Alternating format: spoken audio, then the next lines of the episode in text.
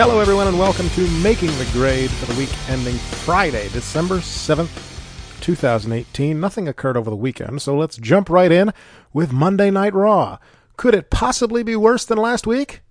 Let's find out together. Match number one Ronda Rousey and Natalya versus the Samoan Twat team, starting immediately with a match. Nice change of pace. The Riot Squad immediately bring a table to the ring. This distraction allows Nia and Tamina to attack from behind. The Twats take out Ronda. Squad goes after Natalya. Natalya goes through the table, so expect a tables match between Natalya and Ruby at the pay per view.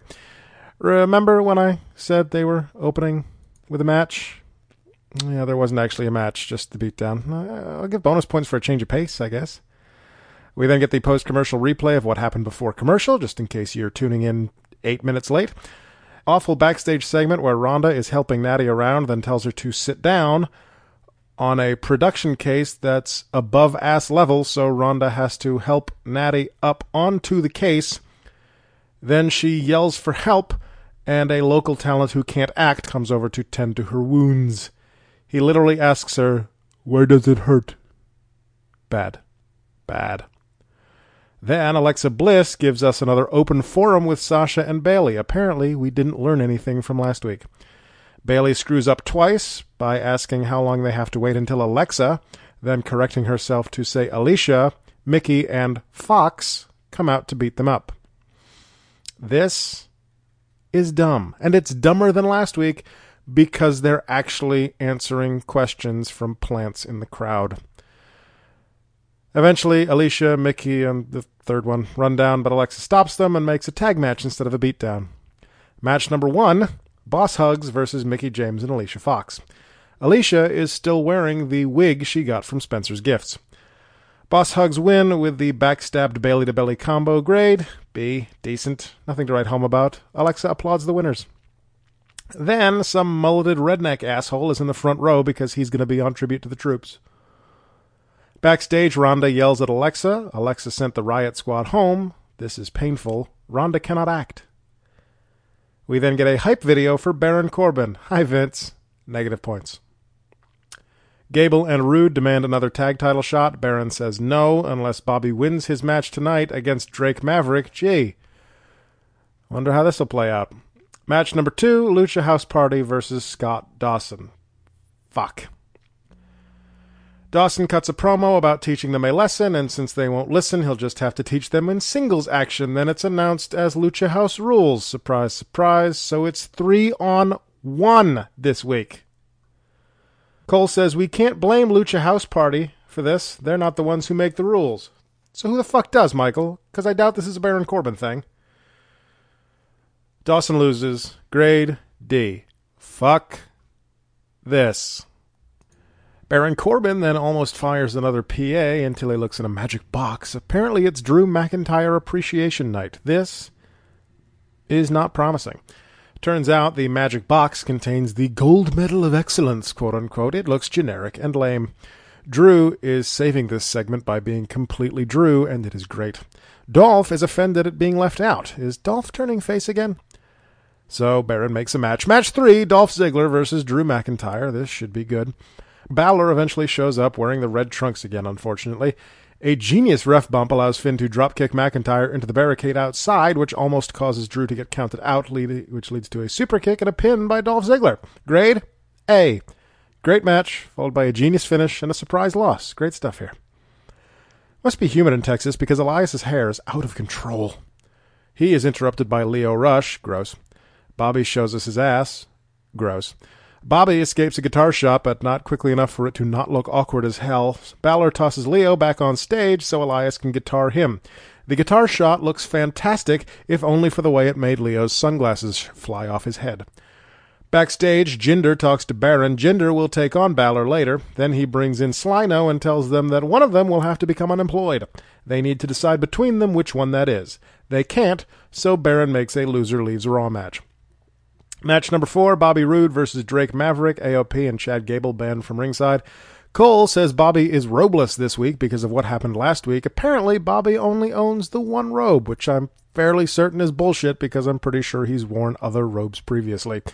Drake looks scared shitless. I swear to God, if this becomes another P thing. Drake gets beaten up for a few seconds until we see AOP beating up on Gable in the back. Then Corbin appears to say he's changed his mind and this is now a three on two handicap match. Bobby is unable to pin Drake before AOP get to the ring, so they just start beating the crap out of him.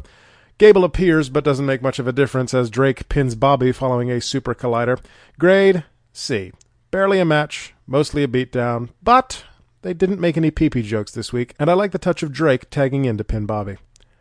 Air raid sirens play as six extras in shield esque gear enter wearing gas masks. Dean's theme then plays over the air raid siren. He also has a gas mask and a strange looking leather jacket.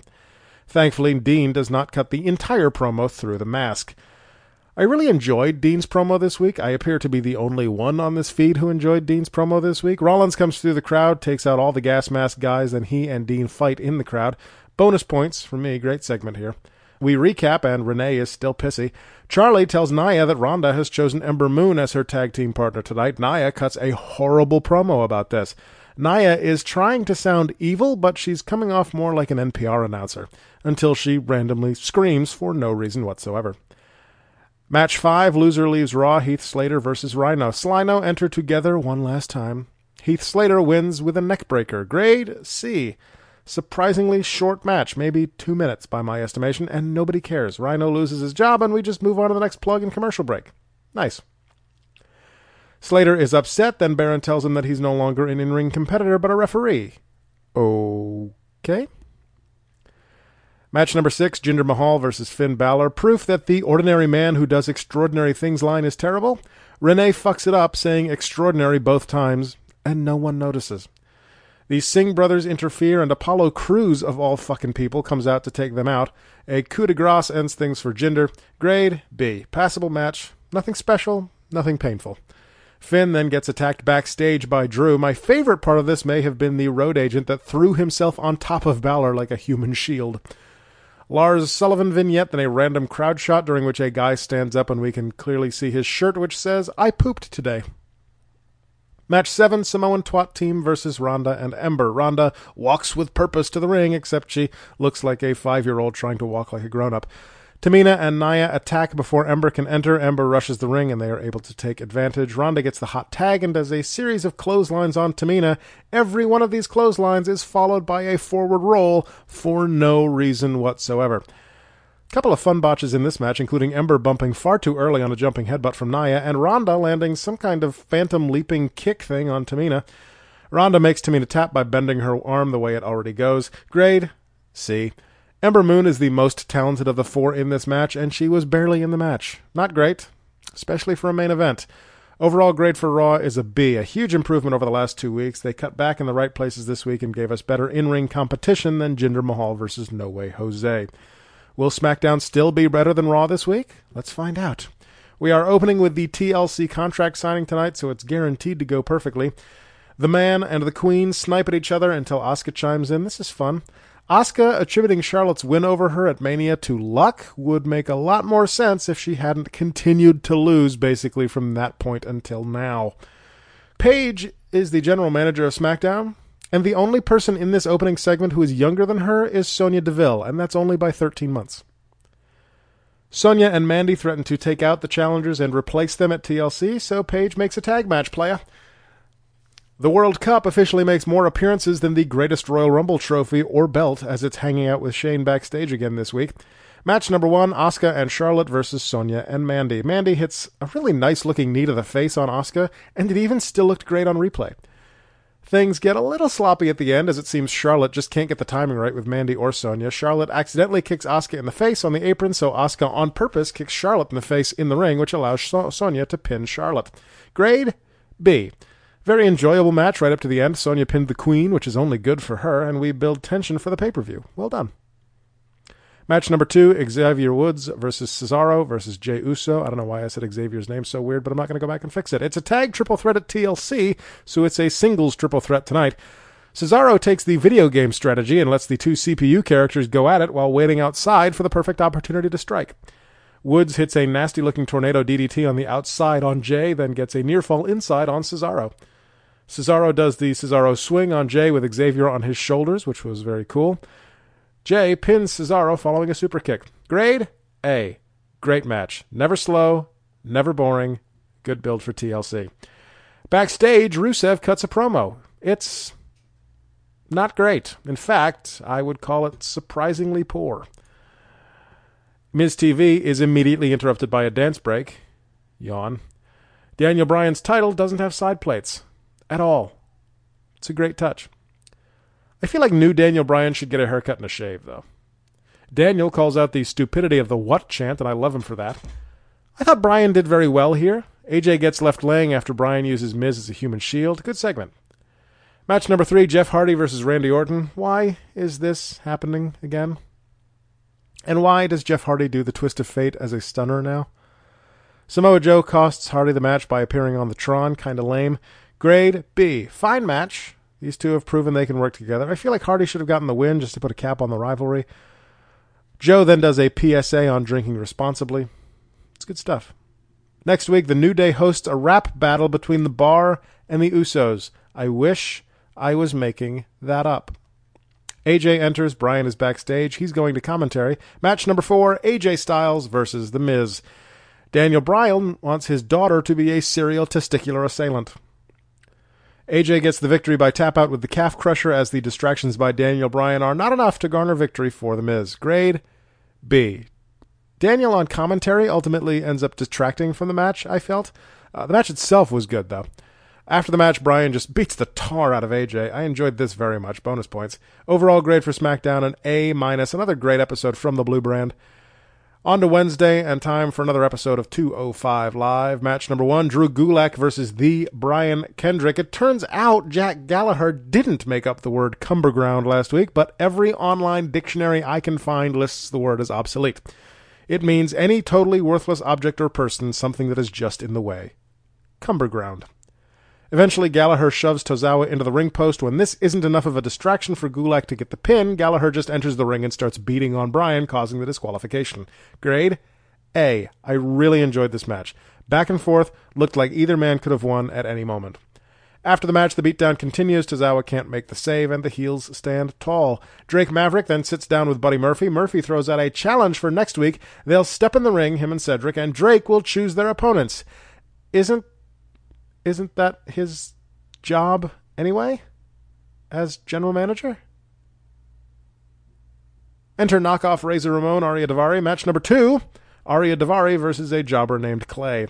Daivari slaps the shit out of him, hits a couple of short arm clotheslines, but keeps pulling Clay up at two. He clotheslines Clay so much that he collapses, and Charles Robinson stops the match. Grade C.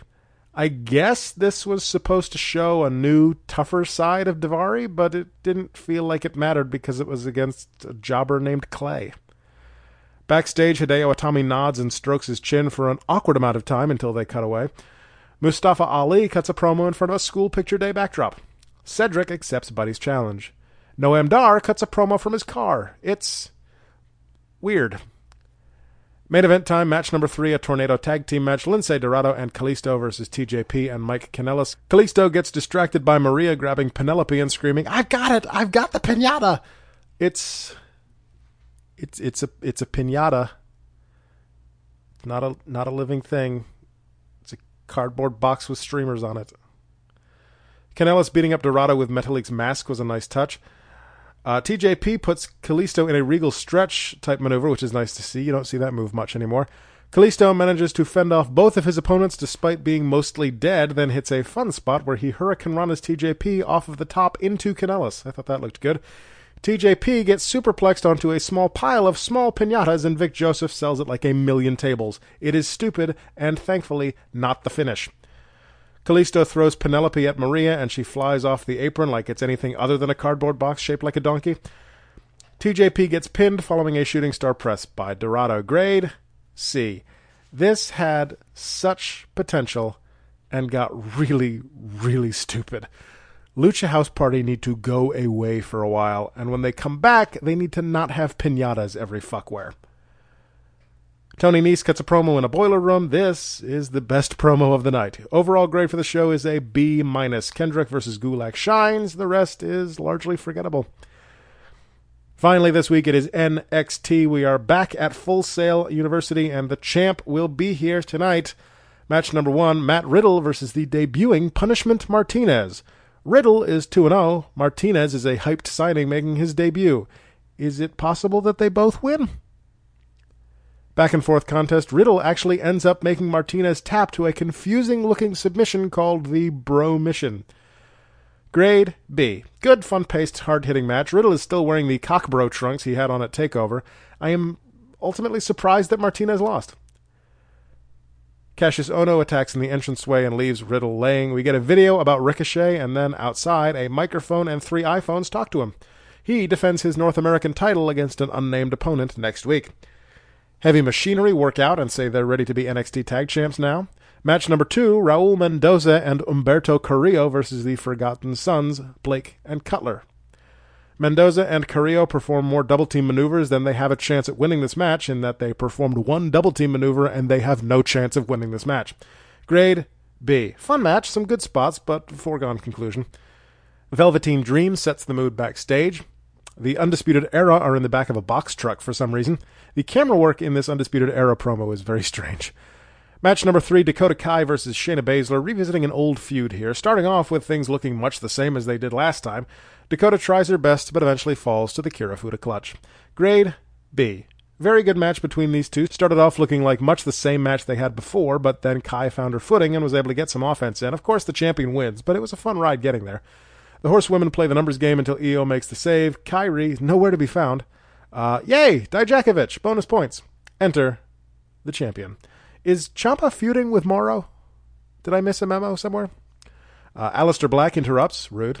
He wants the title back, unsurprisingly. This brings out Gargano. Ciampa suggests they have a cage match to settle their unfinished business. That is, Gargano and Black. Uh, where where is William Regal? I feel like he should be out here. Uh, they scream at each other. Gargano avoids a black mass, but Ciampa does not. I loved this promo. I loved this promo. Uh, I think Ciampa played his role perfectly, playing Gargano and Black into sniping at each other and taking the heat off of him. Plus, we get a cage match. It seems. Uh, overall grade a. Three straight up solid good matches, plus a fantastic main event promo segment, and my own personal bias towards a guy I know personally getting vignettes, and you've got yourself a great show. Overall grade for the week B plus, solid. The good parts outweighed the bad, and there wasn't that much bad to speak of. They just need to cut out the Lucha House Rules bullshit and just dump the Samoan twat team and we're golden. That is it for this week. Let me know what you thought on Twitter at NitromaniaPod or by email, nitromaniapod at gmail.com. Do you agree? Disagree? Was I too kind? Too harsh? Let me know. I'll discuss your comments on next week's episode. Until then, however, thank you for listening once again, and I will catch you next week right here on Making the Grade.